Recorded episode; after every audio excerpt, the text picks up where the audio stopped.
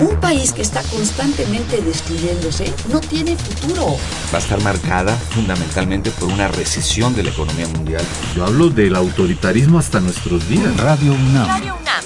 Y la Facultad de Ciencias Políticas y Sociales presentan Tiempo de análisis. Me parece que tienen que darnos ya respuestas concretas. No se puede echar a andar la reforma electoral tal y como está planteada. Tenemos que seguir luchando por defender la libertad de expresión. Un espacio radiofónico donde con tu voz construyes el debate. Tiempo de análisis. Tiempo de análisis. Muy buenas noches. Les saluda Carlos Correa. Esto es Tiempo de análisis programa radiofónico de la Facultad de Ciencias Políticas y Sociales. Estamos transmitiendo a través del 860 de AM y vía internet en www.radiounam.unam.mx.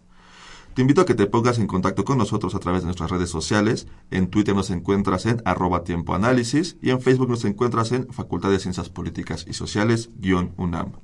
También te recuerdo que si quieres escuchar programas pasados, nos puedes buscar en www.políticas.unam.mx. Bien, pues esta noche en Tiempo de Análisis hablaremos sobre los usos y desusos de los espacios contaminados. Y en la mesa nos acompañan Anaí Ramírez Ortiz, que Anaí es arquitecta con posgrado internacional en gestión de proyectos y gestión en la ciudad, especialidades en planeación, gestión de proyectos urbanos y espacios públicos, así como gestión del cambio ambiental. Más de 10 años de experiencia en desarrollo de planeación y gestión de proyectos arquitectónicos, urbanos y de medio ambiente entre otros muchos trabajos y actividades que ha realizado. Actualmente es asesora y coordinadora del Programa para la Vivienda en México de las Acciones Nacionales Apropiadas de Mitigación NAMA. Muy buenas noches, Anaí. Hola, ¿qué tal? También nos acompaña Rodrigo Antonio Aguilar Vera. Él es ingeniero constructor de la Pontificia Universidad Católica de Valparaíso en Chile Realizó su maestría en Ingeniería Ambiental en, la Universidad Nacional Autónoma de México. Cuenta con más de 10 años de experiencia en el tema de gestión y manejo de residuos sólidos urbanos, desarrollando proyectos junto a instituciones públicas y privadas, tanto en Chile como en México. Actualmente se encuentra realizando su doctorado en Geografía en el Instituto de Geografía de la UNAM con el tema de tesis el clúster como herramienta de manejo de residuos sólidos urbanos y su potencial para el desarrollo regional. Muchas gracias por acompañarnos, Rodrigo. Hola, muy buenas noches. Bien, pues para iniciar el tema del programa, eh, Anaí, ¿nos puedes hablar un poquito de la importancia del desarrollo de la vivienda y cómo esto va acompañado de el manejo de los residuos sólidos urbanos? Claro. Las ciudades en México están viviendo una transformación. Eh, bueno, ya es más sabido este, eh, esta situación de, de la migración del campo a la ciudad. El país es en su mayoría un, país urbano, o sea, la población vive, casi la mitad de la población vive en, áreas urbanas y esto, bueno, obvio implica un, una transformación en el proceso, en el entendimiento y en la forma de gestión de una ciudad. Eh, pues está el tema de la vivienda, que hoy en día las políticas públicas están eh, promoviendo la centralizar las ciudades, eh, regenerar eh, las ciudades, promover la movilidad. Y el tema de los del, manejo de residuos sólidos urbanos, pues es una pieza fundamental en este tema, ya que las grandes ciudades y las áreas eh, conurbadas, sobre todo, eh, bueno, considero que tienen una dependencia muy grande entre los municipios o entre las ciudades que conforman esta área conurbada eh, por los, el tema de los servicios. Por ejemplo, en, el caso de la zona metropolitana del Valle de México, eh, en el tema de los sitios de disposición final de residuos sólidos urbanos, con el Estado de México. Eh, la basura que se produce en el DF se envía al Estado de México. Entonces, desde ahí podemos empezar a, a entender eh, la complejidad de, del manejo de una ciudad y todo lo que implica. El agua que recibimos por el sistema de Cuchamala, pues viaja kilómetros y también toda el, agua, las aguas negras de la Ciudad de México, pues llegan hasta Veracruz. Entonces, es un tema, las ciudades se vuelven eh, cuestiones regionales y esto es lo que debemos poner importancia. para entender un poquito la magnitud de cuánta basura generamos al día, ¿cuál es el promedio de, de, basura que genera, de, de, residuos sólidos urbanos que genera una persona en la Ciudad de México? Hay varios estudios, pero en promedio se, uh, se dice que una persona en un área urbana produce entre 1 y 1.5 kilogramos de basura Diaria. al día. Y eso, pues bueno, si lo vemos eh, todos los habitantes, o sea, si no se pudiera manejar este, estos residuos, es, es, el problema sería impresionante. Me mencionábamos fuera del aire antes de empezar el programa que eh, uno de los problemas o una de las características que igual puede generar un problema para la Ciudad de México es que hemos crecido de forma horizontal y no vertical. Este, ¿cómo, cómo esto, Rodrigo, ha, ha afectado en el manejo de los residuos? Y en ese aspecto, eh, igual nos puedes hablar un poquito de, de ya de, de, lo que nos comentaban ahí, cómo ya estando en los, en los sitios de disposición final, cómo comienza a tener valor la basura para la gente. Bueno, eh, en el tema de, de, valorización, o bueno, cómo, cómo se, ha, se, ha, expandido la ciudad implica un, un incremento en los costos de, de, los servicios, principalmente en el de, de transporte de los residuos sólidos urbanos de la ciudad. Te voy a, te voy a mencionar algunos datos que tengo, bueno, como parte de, de mi investigación. Todo eh, parte por allá por los años 40, cuando los residuos sólidos eh, de la Ciudad de, de, México se disponían dentro de la Ciudad de México, principalmente en los eh, sitios de disposición final de Santa Cruz de Mellehualco y Santa Fe. Uh -huh. Ya en los años 80 eh, se seguía disponiendo dentro del, de la ciudad. Eh, tenemos algunos sitios como en Tláhuac, Milpa Alta, Tlalpan, y se empezaba a diseñar eh, Bordo Poniente, ¿no? Per, en el año 84 se seleccionan dos sitios, Bordo Poniente y Prado de la Montaña. Este ubicado acá en Santa Fe, eh, frente a actualmente al TEC de Monterrey. Al TEC de Monterrey, claro. Eh, ya en el año 90, en la década de los 90, empieza a operar Bordo Poniente, Prados de la Montaña y Santa Catarina, eh, lo cual eh, actualmente Santa Catarina es una planta de valorización ubicada eh, camino a Puebla. Uh -huh. Y actualmente el Distrito Federal dispone en Cuautitlán Izcalli, Ixtapaluca y Chicoloapan. Entonces podemos ver, si hacemos un análisis espacial de cómo se ha movido esta, este tema de disposición final, vamos a ver que partió disponiéndose en el sur de la ciudad y finalmente terminó en, en, la zona norte del Estado de México. Entonces esto implica que cambian los flujos de, de materiales en el espacio, o sea, de, residuos sólidos, que en realidad los residuos sólidos tienen un alto contenido de materiales recuperables, valorizables, y eh, ha generado eh, no solamente una dinámica en el transporte, sino que una dinámica en, en la parte económica, ¿no? O sea, concentrándose gran parte de, las empresas de valorización en la zona noreste de, del Estado de México. Y de ahí viene el tema de investigación que es eh, descubrir qué relación existen entre estas empresas, por qué se ubicaron ahí, por qué se desarrollaron y cómo están operando actualmente para eh, recibir el flujo de residuos sólidos del Estado de México y del Distrito Federal. En ese aspecto que mencionas, lo de las empresas que manejan estos residuos, ¿existe una interoperatividad, una conexión entre las empresas o son empresas totalmente aisladas una de la otra, trabajando por su cuenta? Mira, básicamente lo que, de acuerdo a, al estudio que realizamos junto al Centro Mario Molina, eh, si bien existe una concentración espacial de las empresas, entre las empresas eh, no existe una, una conexión.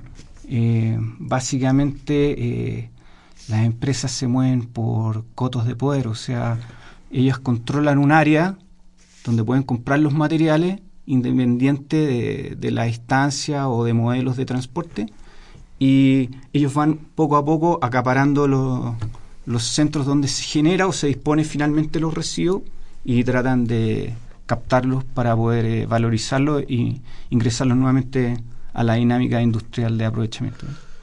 Es muy interesante esa, esa, parte. Y regresando un poco al tema de la vivienda y la calidad de vida, ¿cómo es que se afecta o cómo o, qué, qué, es, eh, qué políticas existen en, México para, para mejorar la calidad de vida este, y esto con relación a, a los a los residuos sólidos, a los vertederos y demás? Pues es que el manejo de la basura en sí es eh, un, un problema muy complejo y se puede ver desde varios puntos de vista, desde el punto de vista ambiental, económico, social. Eh, por ejemplo, de lo que hablan de, de, los, de los sitios de disposición final en el Estado de México, puedes empezar haciendo las cuentas de en promedio 1.5 kilogramos diarios por los 8 millones de habitantes que están registrados en el DF, eh, son como 12 mil toneladas diarias de basura las que tiene que mover el gobierno del DF al Estado de México. Eso pues te empieza a dar una idea de lo complejo. Además, pues eh, eh, de todas las cuestiones para el manejo desde el inicio hasta que llega ahí y que se valoriza la, eh, lo que llegó a ese sitio de disposición final. Hay una serie de procesos de los pepenadores, los camiones de basura, los centros dentro del DF donde se hace otra separación de la basura y lo que se puede recuperar hasta llegar a ese punto y lo que va al bordo poniente o a, a Chicoloapan ahora. Eh, y bueno, en el tema de las, pues con la vivienda o las ciudades, pues... Eh, en, el, crecimiento urbano tiene que haber una planeación no solo de... O sea, uno, uno entiende como urbanización que el trazado de las calles, que haya los servicios, las escuelas, hospitales y demás cada vez que se va desarrollando un centro urbano. Pero también es muy importante pensar en cómo se va a disponer de, la, de los desechos sólidos cada vez que se va creando un nuevo conglomerado de habitacional, qué sé yo. Claro, cada vez hay más como eh, regulaciones o programas que impulsan este tipo de consideraciones para el desarrollo de la vivienda. Eh, por ejemplo, los hoy en día llamados DCs, los desarrollos certificados, que promueven justo el, uso eh, la separación y la disposición final de los residuos sólidos de las viviendas y del conjunto. Y esto, bueno, sí te puede ayudar o te puede permitir a que mejore la calidad de vida de los desarrollos nuevos. Hay nuevas propuestas de si, por ejemplo, eh, generar electricidad a partir de los sitios, los residuos sólidos urbanos. De la descomposición. Eh, sí, y eso puede utilizarse, por ejemplo, para el alumbrado público, el alumbrado de las de, la, de los conjuntos. Eh, por ejemplo, en el caso de las NAMAS, eh, hay una NAMA, la NAMA urbana, que se encarga pues de las cuestiones de eficiencia energética del entorno. Y dentro de lo que se planteó pues también está el manejo de los residuos sólidos urbanos que pueden funcionar y pueden ayudar a revertir estos temas de cambio climático y pues pueden mejorar la calidad de los desarrollos urbanos tecnológicamente y, técnicamente hablando, ¿cómo, ¿cómo está México a comparación del mundo? O sea, tenemos las mismas técnicas que se utilizan, por ejemplo, en Alemania, en, países que supongo que gestionan mucho mejor sus residuos sólidos, o todavía nos encontramos un poco aturados en los ochentas, no, no sé cómo, cómo, cómo estamos en ese aspecto. Mira, eh, México está está bastante bien en el tema de valorización. Te voy a dar algunos datos que, pudimos obtener eh, en un estudio del BID. Por ejemplo, el 80% del papel que nosotros ocupamos en México es proviene de fibras secundarias, o sea, es, material reciclado. Solamente el 20% se trae, de, se importa desde Estados Unidos. Respecto a las latas de aluminio, eh, se recuperan casi el 98% de las latas de aluminio. Sin embargo, de ese porcentaje, el 50% se, se, se utiliza acá en México y el otro 50% se exporta a Estados Unidos para hacer unas placas de aluminio grande con la cual hacen los motores, los blocks de los motores, porque acá no se ha, no se ha desarrollado la, la tecnología, digamos. Eh, y respecto al aprovechamiento del plástico, creo que eh, México, si, con datos de COSE, se encuentra dentro de los cinco primeros países que más eh, recicla PET. Entonces, estos datos nos indican que estamos bien en el tema de, recuperación, pero eh, el tema de valorización tiene un fuerte componente informal. O sea, dentro de la estructura de valorización que existe actualmente, hay un componente informal, eh, digamos, de explotación del hombre por el hombre. Eh, por eso existen tantos pepenadores y, y, informalidad. Y ese componente informal es el que conecta los residuos sólidos urbanos eh, provenientes de los domicilios con las cadenas industriales, digamos. Es lo que mencionábamos fuera del aire también antes de entrar al programa, que existe todavía una verticalidad muy marcada en este aspecto. Correcto. Sí. Pero eh, respecto a otros países, lo, lo, que comentábamos, eh, hace poco tuvimos un, un, evento con la Embajada de Suecia.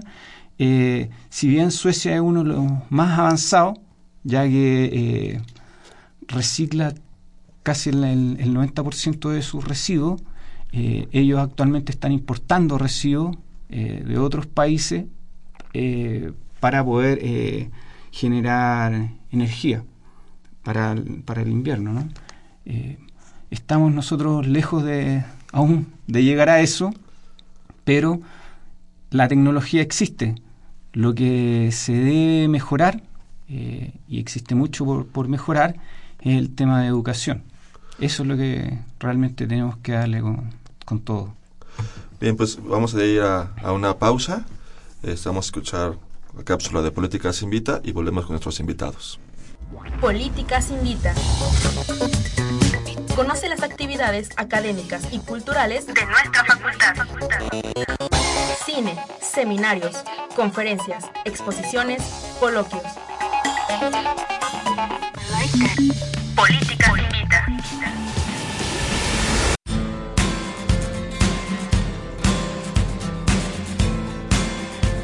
Hola, yo soy Jimena Lezama. Esta semana, tiempo de análisis. El Museo Universitario de Arte Contemporáneo, la Facultad de Ciencias Políticas y Sociales y la Filmoteca de la UNAM te invitan a que participes en la quinta edición del Concurso Nacional de Videoarte Universitario Visiones del Arte 2015.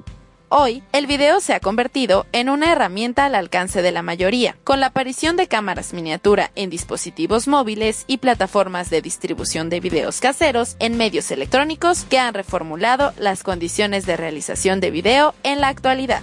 Esta quinta edición del concurso tiene la intención de contribuir al estímulo de la producción de videoarte en México iniciada en los años 70, por lo que invita a realizar una pieza en la que se destaque la reflexión, experimentación y creación artística a través de los procesos y soportes videográficos. Esta convocatoria está abierta a estudiantes de bachillerato, licenciaturas y posgrados, así como a personas o artistas de formación independiente interesados en la creación artística a través del video. Por cada categoría se premiará al primer lugar con una cámara GoPro, talleres y proyección de sus trabajos en espacios de la UNAM.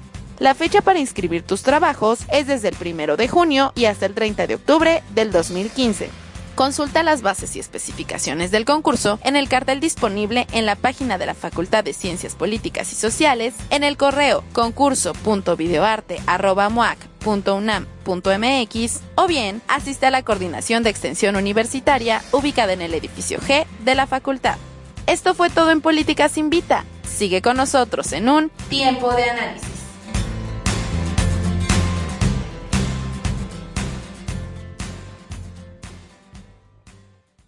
Bien, pues estamos de vuelta aquí en Tiempo de Análisis. Les recuerdo que nos pueden escuchar también eh, vía internet en www.radionam.unam.mx y nos pueden seguir por Twitter en arroba Tiempo Análisis y por Facebook en Facultad de Ciencias Políticas y Sociales, guion UNAM. Bien, pues estamos aquí de vuelta con nuestros invitados, con Anaí Ramírez y con Rodrigo Antonio Aguilar.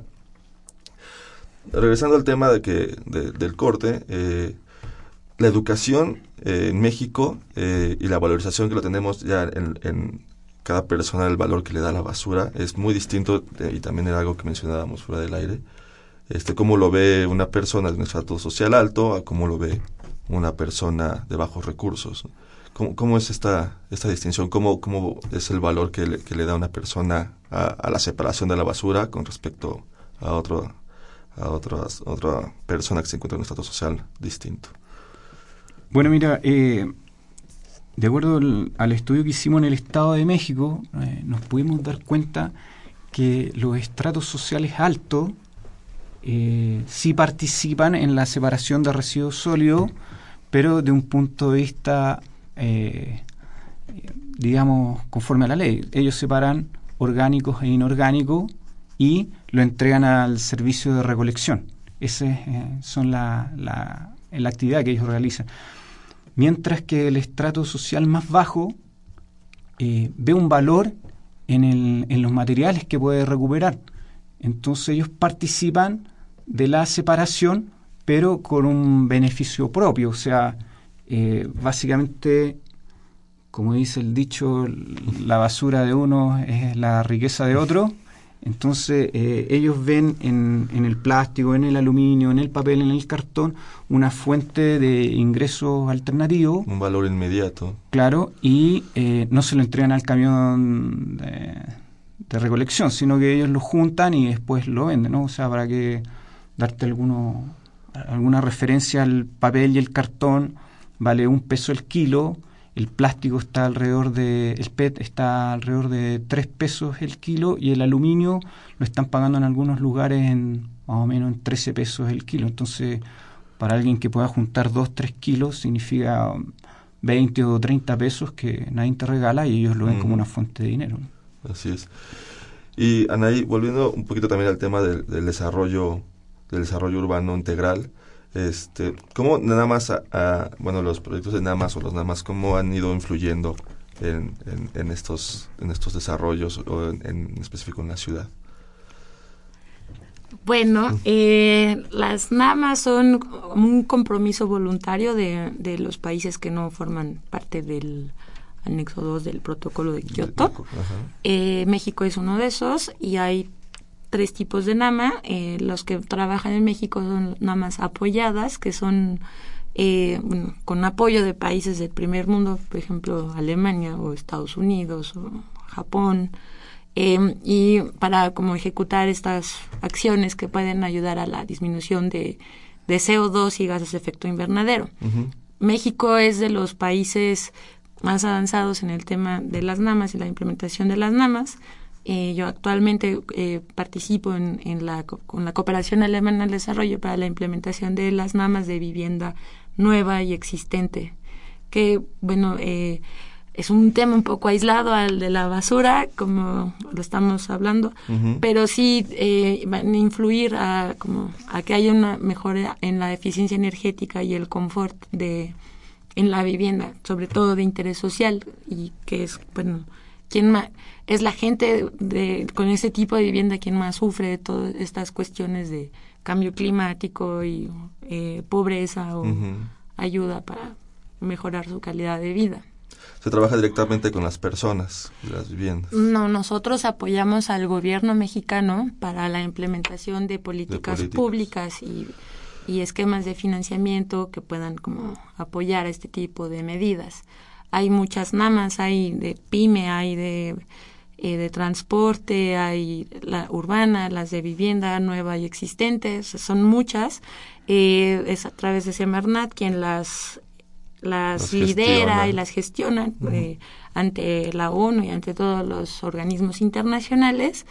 Y bueno, pues son eh, cada vez hay más y va, pueden ser, ser como claves para mitigar el, eh, la contaminación, los efectos del cambio climático y pues también pueden detonar eh, industrias o a, ayudar al crecimiento económico. Económico de, de, regiones focalizadas. Sí. Y bueno, pues yo quería agregar en, en, la cuestión de los residuos sólidos urbanos y de este manejo, es que además de la parte de la educación está el tema legal, eh, Era lo que, les quería preguntar. ¿Cómo estamos en, en esa parte de la norma oficial mexicana? que México sí es, tiene como eh, una regulación muy buena en uh -huh. temas de, de, de ambientales. Eh, está pues la definición de, de, las competencias en los temas de los residuos. Eh, los residuos peligrosos son una competencia federal eh, los residuos de manejo especial de una cuestión estatal y los residuos sólidos urbanos son a nivel municipal. Eh, sí hay bastantes eh, reglamentos, normas, técnicas, sobre todo para el manejo de, re, de residuos peligrosos, eh, pero precisamente con base en ese pues expertise eh, que ya tiene México, pues es muy necesario que haya una mayor regulación para el tema de los residuos sólidos urbanos. Sé que en Semarnat hay una norma, no estoy muy segura ahorita si es el 83 o el 86, donde sí hay una regulación de qué es lo que debe tener eh, un sitio donde se va a, poner un sitio de disposición final de residuos sólidos urbanos. Eh, ahí tiene una serie de, de regulaciones y de características geológicas que deben de tener los sitios que están afuera de la ciudad para que se pueda disponer de los sitios. eh, también hay un, pues sé que hay un avance en, en la como geolocalización de los sitios, de los sitios de disposición final oficiales en el país y esto pues es fundamental no solo por la lejanía o cercanía a las ciudades sino por el impacto negativo que pueden tener en, la ciudad en cuestiones ambientales de emisión de gases eh, y infiltraciones en el acuífero, contaminación del suelo. Este, ¿Cómo estamos en este aspecto? A pesar de, haber un marco normativo eh, eh, que regule lo, lo, que será en este caso un nuevo sitio de disposición final, sigue habiendo eh, basureros clandestinos. Eh, ¿Sigue siendo un, un, este, un problema para México esto de los basureros clandestinos? ¿O sea, ha ido incrementándose, ha ido disminuyendo? ¿Cómo estamos en este aspecto de la clandestinidad, de, de dónde arrojamos nuestros desechos? Hasta donde yo sé, sí es un problema serio eh, por la clandestinidad de, de, la disposición, también por el tipo de, de residuos. O sea, unos son los rellenos sanitarios o rellenos a cielo abierto que no sabemos qué hay, qué llega ahí. Y también un caso como muy, como decía mi ex jefe, la papa caliente es este, bueno, eh, el tema de las construcciones, el, el, material de demolición y de construcción, eh, hay una serie de regulaciones de dónde puedes disponer y en, en, el, en el área metropolitana puedes ver muchos lugares donde la gente llega en las madrugadas y, tira todo el cascajo. y tira el cascajo. Y eso es serio. Y bueno, pues ya ni hablar de los eh, de los lugares eh, en estos sitios de rellenos sanitarios en muchos casos sí hay este disposición de residuos peligrosos por ejemplo sobre todo de hospitales o algunas empresas que bueno son muy eh, de mucho cuidado. O sea, son... Estaba un poquito leyendo sobre esto para el programa de que eh, uno de los ferrocarriles, la industria es muy contaminante o ese tipo de industrias, porque todo el aceite, no tiene, si no tiene un buen manejo de desechos de, todo el aceite que, utilizan, todo eso va a parar a los suelos. Sí, eh, bueno, Semarnat tiene un sistema de información de sitios contaminados eh, son convenios con los estados y ahí se hace pues una geolocalización de los sitios contaminados por residuos peligrosos. Y si se localiza se ve la peligrosidad el, el posible impacto a la salud pública. Y ahí eh, pues sí hay muchos sitios de ferrocarriles que están incluidos en esa lista. También hay casos de sitios ya eh, remediados y que hoy en día se viven. Por ejemplo, un caso es en Aguascalientes, eh, los ex talleres de ferrocarriles en Aguascalientes que fueron remediados y ahora es, eh, hay escuelas, hay un parque, un museo, entonces sí, sí se puede rehabilitar. Es costoso, sí, pero el, el beneficio para las ciudadanía es muy alto. Y es un beneficio a, largo plazo, Puede, puede ser muy lento quizá la recuperación, pero pero es un beneficio eh, necesario para la sociedad. Sí, también porque la mayoría de, eh, bueno, por el crecimiento de las ciudades, casi todas las áreas industriales quedaron al centro de la ciudad. Entonces son espacios que en términos de infraestructura y servicios están muy bien localizados, pero no, por, por la condición en la que están, no tienen un valor muy, eh, adecuado. Y entonces vale la pena invertirles para regenerarlos y que se formen parte de la vida de, actual de la ciudad. Bueno que tocan ese punto, eh, Anaí, eh, quería preguntarles, ¿cómo, ¿cómo se rescata un sitio ya contaminado? Ya sea de forma clandestina, ya sea de forma planeada que vaya a ser un sitio de disposición final, pero ¿cómo, ¿qué políticas existen en México para rescatarlos? Me mencionas el caso de Aguascalientes, se, se crea, se crean escuelas, bueno, supongo que desde un principio se decide cerrar el relleno y comenzar a, a, reforestar, no sé cómo, cómo sea de estos pasos, pero también eso, comparación del mundo, ¿qué, qué hacen otros países en el mundo para rescatar recintos contaminados? Bueno, en, en, el, en el tema de residuos sólidos urbanos, eh, lo que se hace frecuentemente es eh, recuperar la, las zonas como áreas públicas, o sea, como parques. Eh, existen casos exitosos en Chile en el cual eh, han recuperado eh, viejos eh, tiraderos a cielo abierto. Los que, que perdón que te interrumpa, pero quiero destacar que estos, estos tiraderos de los que hablamos eh, son, son terrenos eh, de grandes hectáreas, son, son terrenos muy, muy grandes. ¿no? Claro, son, eh, bueno, en el caso de allá eh, se lo transformaron en un parque. Acá en México está el caso de Santa Cruz Mellehualco, que también se transformó en un, en un parque. Básicamente el, el problema que tienen es que durante mucho tiempo eh, se va a estar generando biogás. Entonces hay que tener el cuidado de eh, colocar la, las chimeneas y eh, permitir la evacuación del biogás para minimizar la posibilidad de explosiones. Uh -huh. Y sí, se pueden recuperar como, como parques, en realidad como espacios públicos. Como el caso de Santa Fe también. Como el caso de Santa Fe. Pero Santa Fe, Santa no, Fe no, no, tiene acceso público, en realidad todavía está restringido sí. porque está generando grandes cantidades de biogás. Es este, este terreno que mencionas que está frente sí. al TEC de Monterrey. Sí. Tiene un quemador actualmente, entonces están aún quemando el biogás. Debe haber generando. un proceso de remediación dependiendo de la peligrosidad o del tipo de, de residuo, uh -huh. es como se realiza su remediación.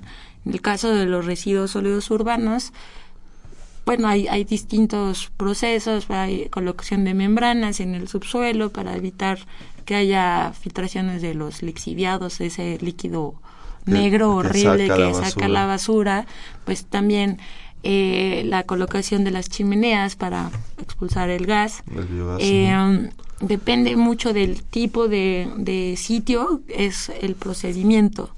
Eh, en México ya estamos aprovechando eso, el, el, biogás que se genera en rellenos sanitarios, no, solo, solo, se están quemando, no, no, no, no van a parar a las colonias, no se estaba vendiendo como, como gas de uso doméstico todavía. Solamente en, en aguas calientes, donde hay una proyecto de aprovechamiento, pero existe un, un enorme potencial energético en el tema de, de rellenos sanitarios eh, clausurados y en operación. En realidad eh, se necesita un, un, impulso. Todo lo, lo, que yo veo es que en el tema de residuos sólidos eh, se deben crear los mercados para poder eh, darle un, un, valor a los residuos. Si actualmente existe un mercado para ciertos productos, como, como ya lo mencionaba, el plástico, el aluminio, eh, el papel, pero no existe un mercado, por ejemplo, para la materia orgánica. En realidad no existe un mercado para el compost o, o algún pro, un proceso más avanzado. Eh, considero que la composta aquí en la Ciudad de México son proyectos que van directo al fracaso porque no existe el mercado para su compra-venta, sí existe para poder distribuirlo como un mejorador de suelo. Uh -huh. eh, en el caso, te puedo contar el caso de Chile, eh, lo que se hizo en Santiago fue que el, el gobierno invitó a la empresa a producir composta y las empresas le dijeron, bueno, en realidad no nos interesa porque nosotros no podemos competir con el señor que va en una carreta a la montaña y se trae la tierra de hoja sí. y la embolsa y, y, él pone el precio que quiera, no podemos. Entonces lo que se hizo fue un modelo de transporte en el cual se prohibía la extracción de tierra de hoja de las montañas eh, a 200 kilómetros a la redonda. Entonces eso de alguna manera permitía que los costos de transporte eh, de la tierra de hoja a la ciudad se equipararan con eh, el costo que tiene producir la composta. Entonces se creó un mercado y se crearon las condiciones legales que eh, impulsaron eh, eh, este, la comercialización y aprovechamiento de la fracción orgánica de los residuos. se, tuvo que regular para, para activar esa, economía. En México sí han habido proyectos piloto, por ejemplo, eh, para, creo que para Bordo Poniente y con el gobierno del DF.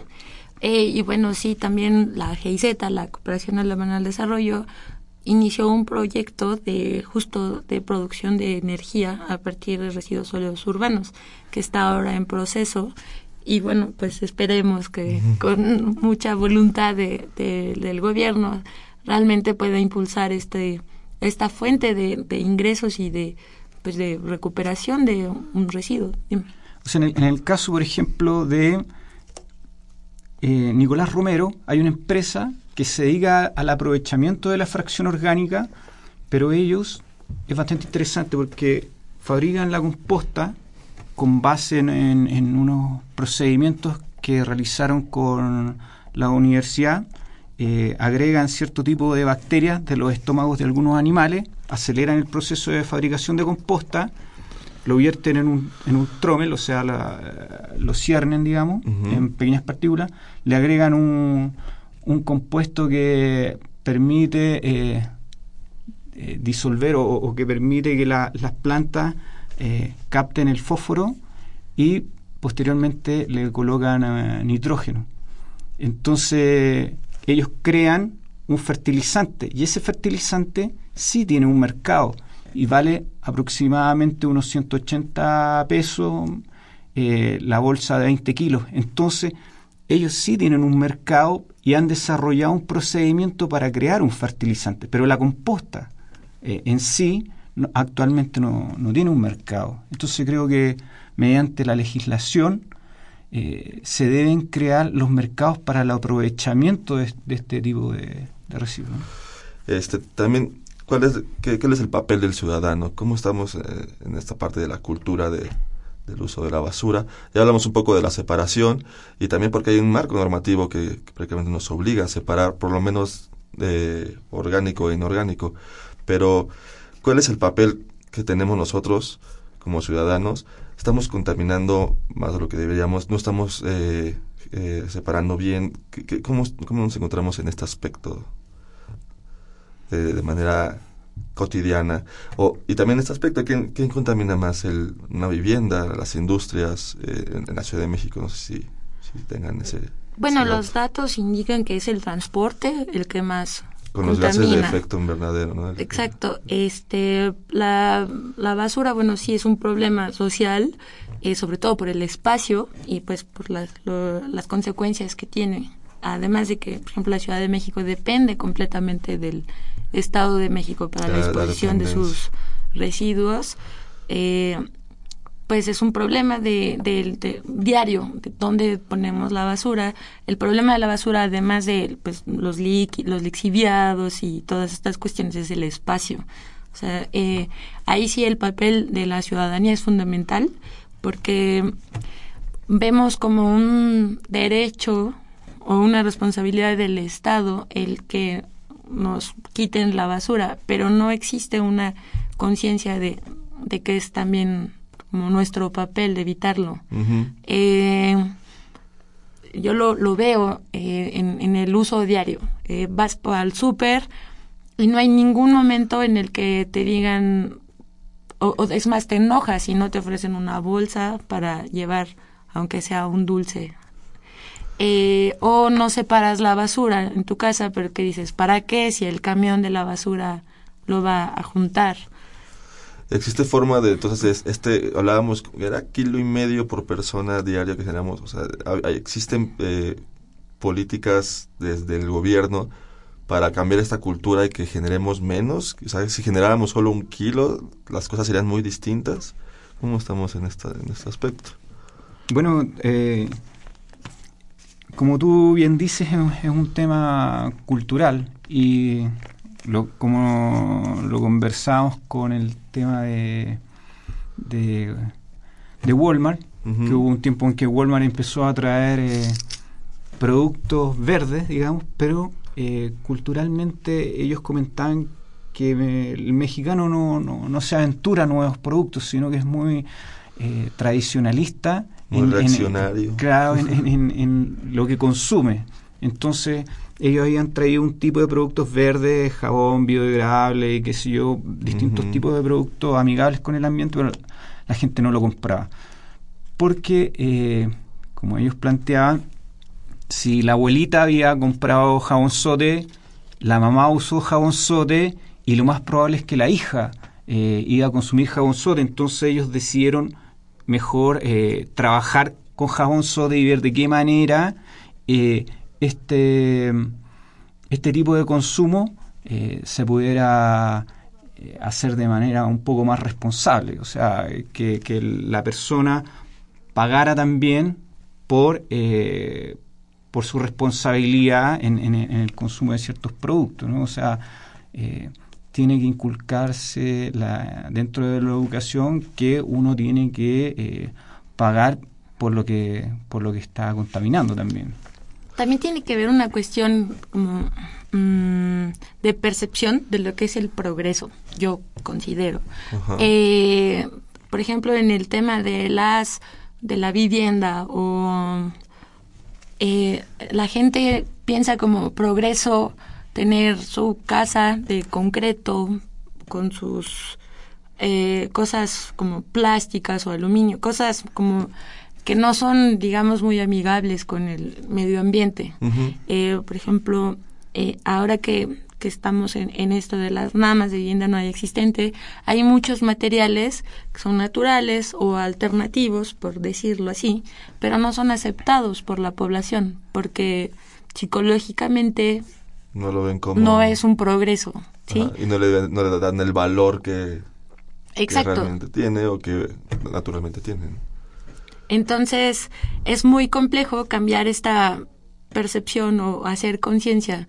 Y también otro factor es que la población no se siente como que es una, una cuestión en conjunto, sino que se sienten como que son ellos solos contra el mundo y, y de por sí ya tienen una carga eh, muy grande para sobrevivir, para conseguir trabajo, para vivir el día al día, como para todavía agregar una actividad más como es cuidar el agua, eh, separar la basura, eh, no tirar la basura en la calle, es, es, es, una carga muy grande y no y no perciben el, el, resultado de ese trabajo. O piensan que no es su obligación, que es, es parte de, es obligación del Estado y ellos son los que deben de estar solucionando estas cosas y como si fuera algo ajeno a, a uno, ¿no? a los hábitos de uno. Un poco eso de, lo, de los hábitos de, de consumo eh, leí hace poquito igual eh, una, una empresa trajo aquí en México unos químicos para limpiar este bueno estos para limpiar hospitales los pisos los baños y el químico era amigable con el medio ambiente pero no no, no hacía espuma mm. y no se no dejaron de usarlo porque de esta percepción de que si no hace espuma no no limpia a pesar de, la, de que es amigable y que debería de usarse ese tipo de productos entonces eh, es, es importante cambiar los hábitos de consumo y, el, y, cómo percibimos el medio ambiente. Un poco regresando al, tema de, los tiraderos de, basura, también cómo podemos solucionar el problema de que cuando la mancha urbana crece, termina invadiendo este, el, tiradero, el, el, sitio de disposición final, que, que igual en sus orígenes fue planeado totalmente en las afueras de los centros habitacionales, de los centros urbanos, pero por el mismo crecimiento demográfico terminan quedándose en medio de las colonias. ¿Qué, políticas hay en ese aspecto? Mira, eh, de acuerdo a lo, que vimos en, en, el Estado de México, eh, te voy a dar algunos datos. Por ejemplo, de los 82 sitios de disposición final eh, identificados en el Estado de México, el 11% está fuera de operación. Eh, esto quiere decir que puede estar sellado, rehabilitado, o simplemente la no siguen tirando ahí, pero eh, está descubierta la basura, lo que implica que sigue generando lixiviados y biogás eh, sin un control. El 20% de los 82 eh, cumple con la norma 083, que es la que regula el tema de ubicación y operación de sitios de disposición final y el 28% tiene un mínimo control por parte de los servicios de aseo urbano. O sea, básicamente lo están, tienen algún vigilante o tienen algún operador de maquinaria. El resto, o sea, estamos hablando del otro casi 50%, eh, son sitios que no cumplen con la norma, ya sea como eh, bien dices tú, eh, se planearon en un momento y la mancha urbana eh, empezó a avanzar, entonces no cumplen con la norma ya que se encuentran a, a menos eh, de la distancia establecida por la norma. O eh, se encuentran básicamente, son tiraderos a cielo abierto en el bosque o a la orilla de un río una o barranca. en una barranca. Entonces, eh, este estudio identificó esos sitios lo que implicaría que si el Estado de México en algún momento piensa clausurarlo y cerrarlo y decir, bueno, eh, vamos a aplicar la ley y vamos a cerrar todos estos sitios de disposición final, eh, cambiaría las dinámicas de los flujos de material. Entonces eso es bastante interesante porque al cambiar las dinámicas, eh, ya el, el, municipio pequeñito no tiene que ir a tirar ahí a la barranca, sino que tiene que ir o mucho más lejos, o a una estación de transferencia, o a un nuevo sitio.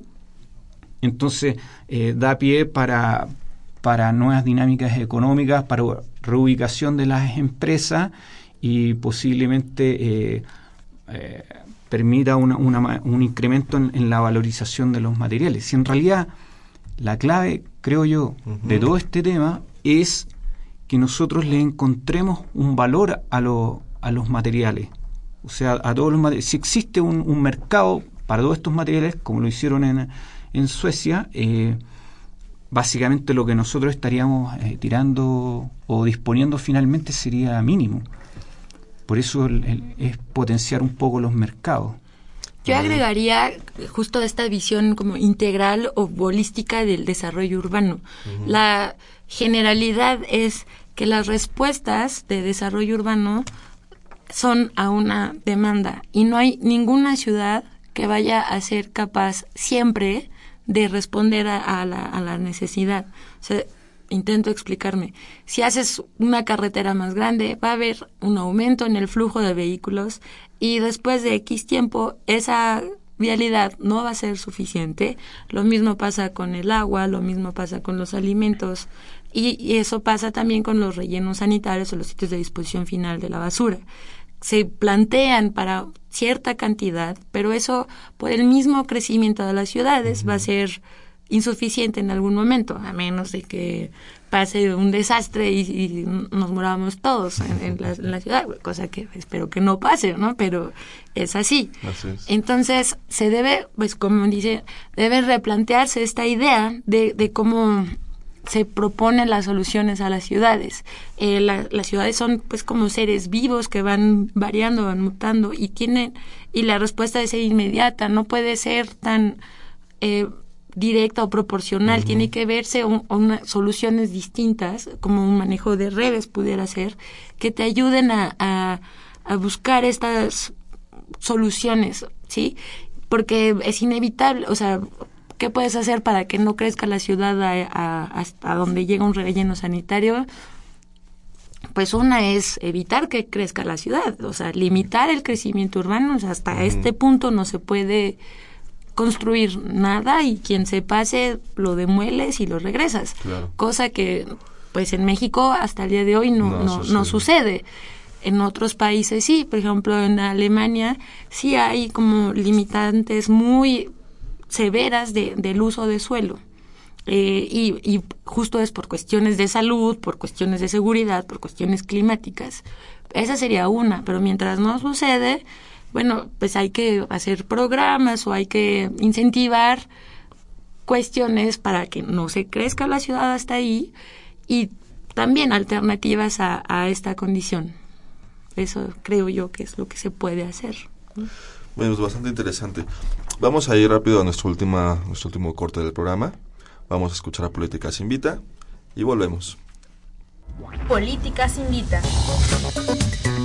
Conoce las actividades académicas y culturales de nuestra facultad. Cine, seminarios, conferencias, exposiciones, coloquios. Políticas Invita.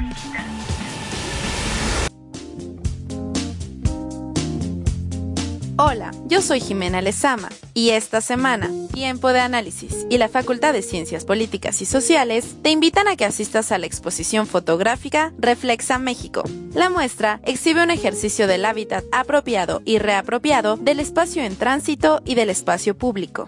Estas fotografías son imágenes llenas de simbolismo de un México particular, cargado de características complejas e incluso contradictorias. Esta exposición colectiva reúne a Marcela Mijares López, Diego Prado Alonso y Fernando García Rojas, tres estudiantes de la Facultad de Ciencias Políticas y Sociales de la UNAM, congregados por el apasionante mundo de escribir con luz y la composición compleja de un contexto de mismas características. Es entonces donde la tradición, el trabajo y o explotación, las movilizaciones sociales y la muerte se plasman de manera gráfica en estas 24 composiciones. La exposición se podrá apreciar desde este mes de junio y hasta agosto en el nuevo jardín digital ubicado atrás del edificio A y enfrente del edificio F de la Facultad de Ciencias Políticas y Sociales en Ciudad Universitaria. La entrada es gratuita. Si tienes dudas, asiste a la coordinación de extensión universitaria ubicada en el edificio G de la facultad. Esto fue todo en Políticas Invita. Sigue con nosotros en un tiempo de análisis.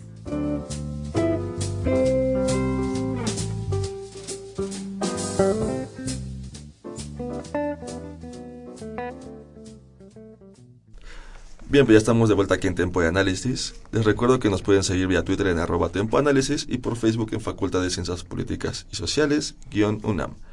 Bien, pues ya estamos en la recta final de este programa.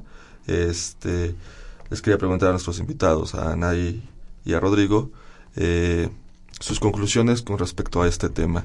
Este, ¿cómo, cómo, cómo, cómo se encuentra México y con esos hábitos y con esa valoración de la basura, dónde vamos a ir a, parar?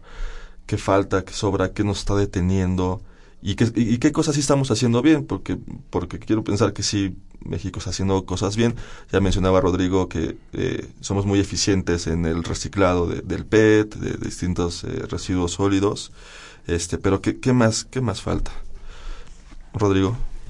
Mira, eh, para, para poder ir a, a un lugar, yo creo que tenemos que tener claro de dónde venimos. Entonces, eh, te voy a contar un, un poco, eh, cuentan las crónicas, cuando llegaron los españoles, eh, descubrieron la, una ciudad de México impecable. En realidad, en la Ciudad de México, eh, bueno, en Tenochtitlán, la ciudad era muy limpia, eh, solamente se vendían eh, productos dentro de los mercados y se podían cons consumir dentro de los mercados. No se podían consumir los productos en la ciudad, afuera de la ciudad.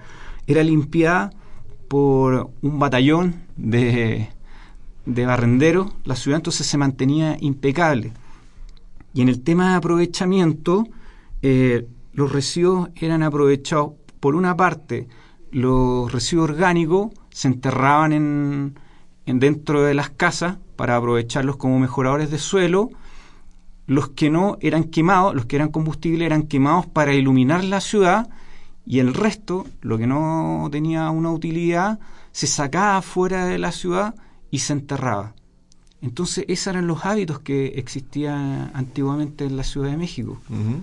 Ahora, yo creo que deberíamos ir en esa dirección en una, Vol un aprovechamiento, volver. claro, en, en, un volver, digamos, uh -huh. en que nos sintamos orgullosos de, de, tener una ciudad limpia, en que seamos participativos, que es muy importante en el tema de manejo y gestión de residuos sólidos, y eh, que asumamos eh, nuestra responsabilidad en el tema de consumo y aprovechamiento.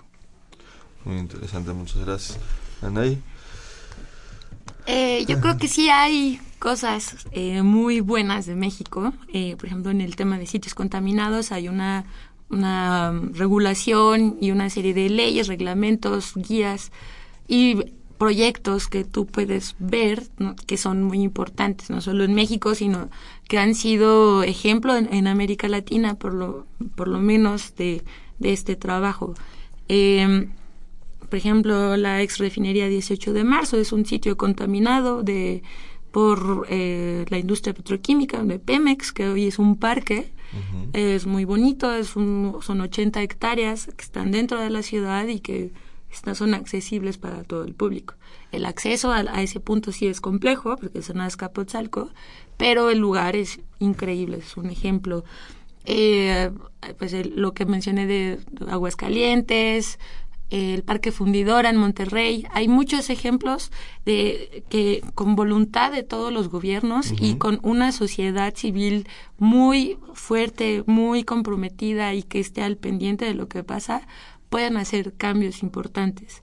Entonces, eso creo que hay que pues difundirlo, conservarlo y, promoverlo. Eh, también creo que la participación ciudadana es fundamental y creo que el gobierno debe de impulsar eh, sobre todo una concientización eh, de, lo importante que es este trabajo participativo, no solo para eh, el, cómo consumimos, sino que cómo queremos nuestras ciudades y cuál es nuestro rol. creo que sí, que para que haya esta idea de desarrollo urbano integral, pues se deben de promover esquemas participativos eh, con el ciudadano, con todas las partes, eh, para así exigir, ¿sí? O sea, el gobierno tiene una función, pero... Y, una obligación. Y una obligación, y el ciudadano también. Entonces, eso se tiene que hacer evidente y se tiene que promover. Bien, pues, este... Muchas gracias, Rodrigo Antonio Aguilar Vera, por haberme acompañado. Muchas gracias, Diego, por la invitación. Muchas gracias, Anaí este, Ramírez Ortiz, también por, habernos acompañado. Y bien, puedo, quiero dar las gracias por sintonizarnos y les recuerdo que tenemos una cita el próximo miércoles en punto de las 8 de la noche en el 860 de AM o por internet en www.radiounam.unam.mx para hablar de culturas juveniles, el punk. Este programa es producido por la Coordinación de Extensión Universitaria de la Facultad de Ciencias Políticas y Sociales, a cargo de Roberto Ceguera, Coordinación de producción Claudia Loredo. En la producción Guillermo Pineda. Redes sociales Jimena Lezama y Elías Lozada. Y estuvo en la cabina y operaciones el señor Ferrini. Muchas gracias. Se despide de ustedes Carlos Corres Cajadillo. Muy buenas noches. Esto fue Tiempo de Análisis. Tiempo de Análisis. Una coproducción de Radio UNAM y la Coordinación de Extensión Universitaria de la Facultad de Ciencias Políticas y Sociales.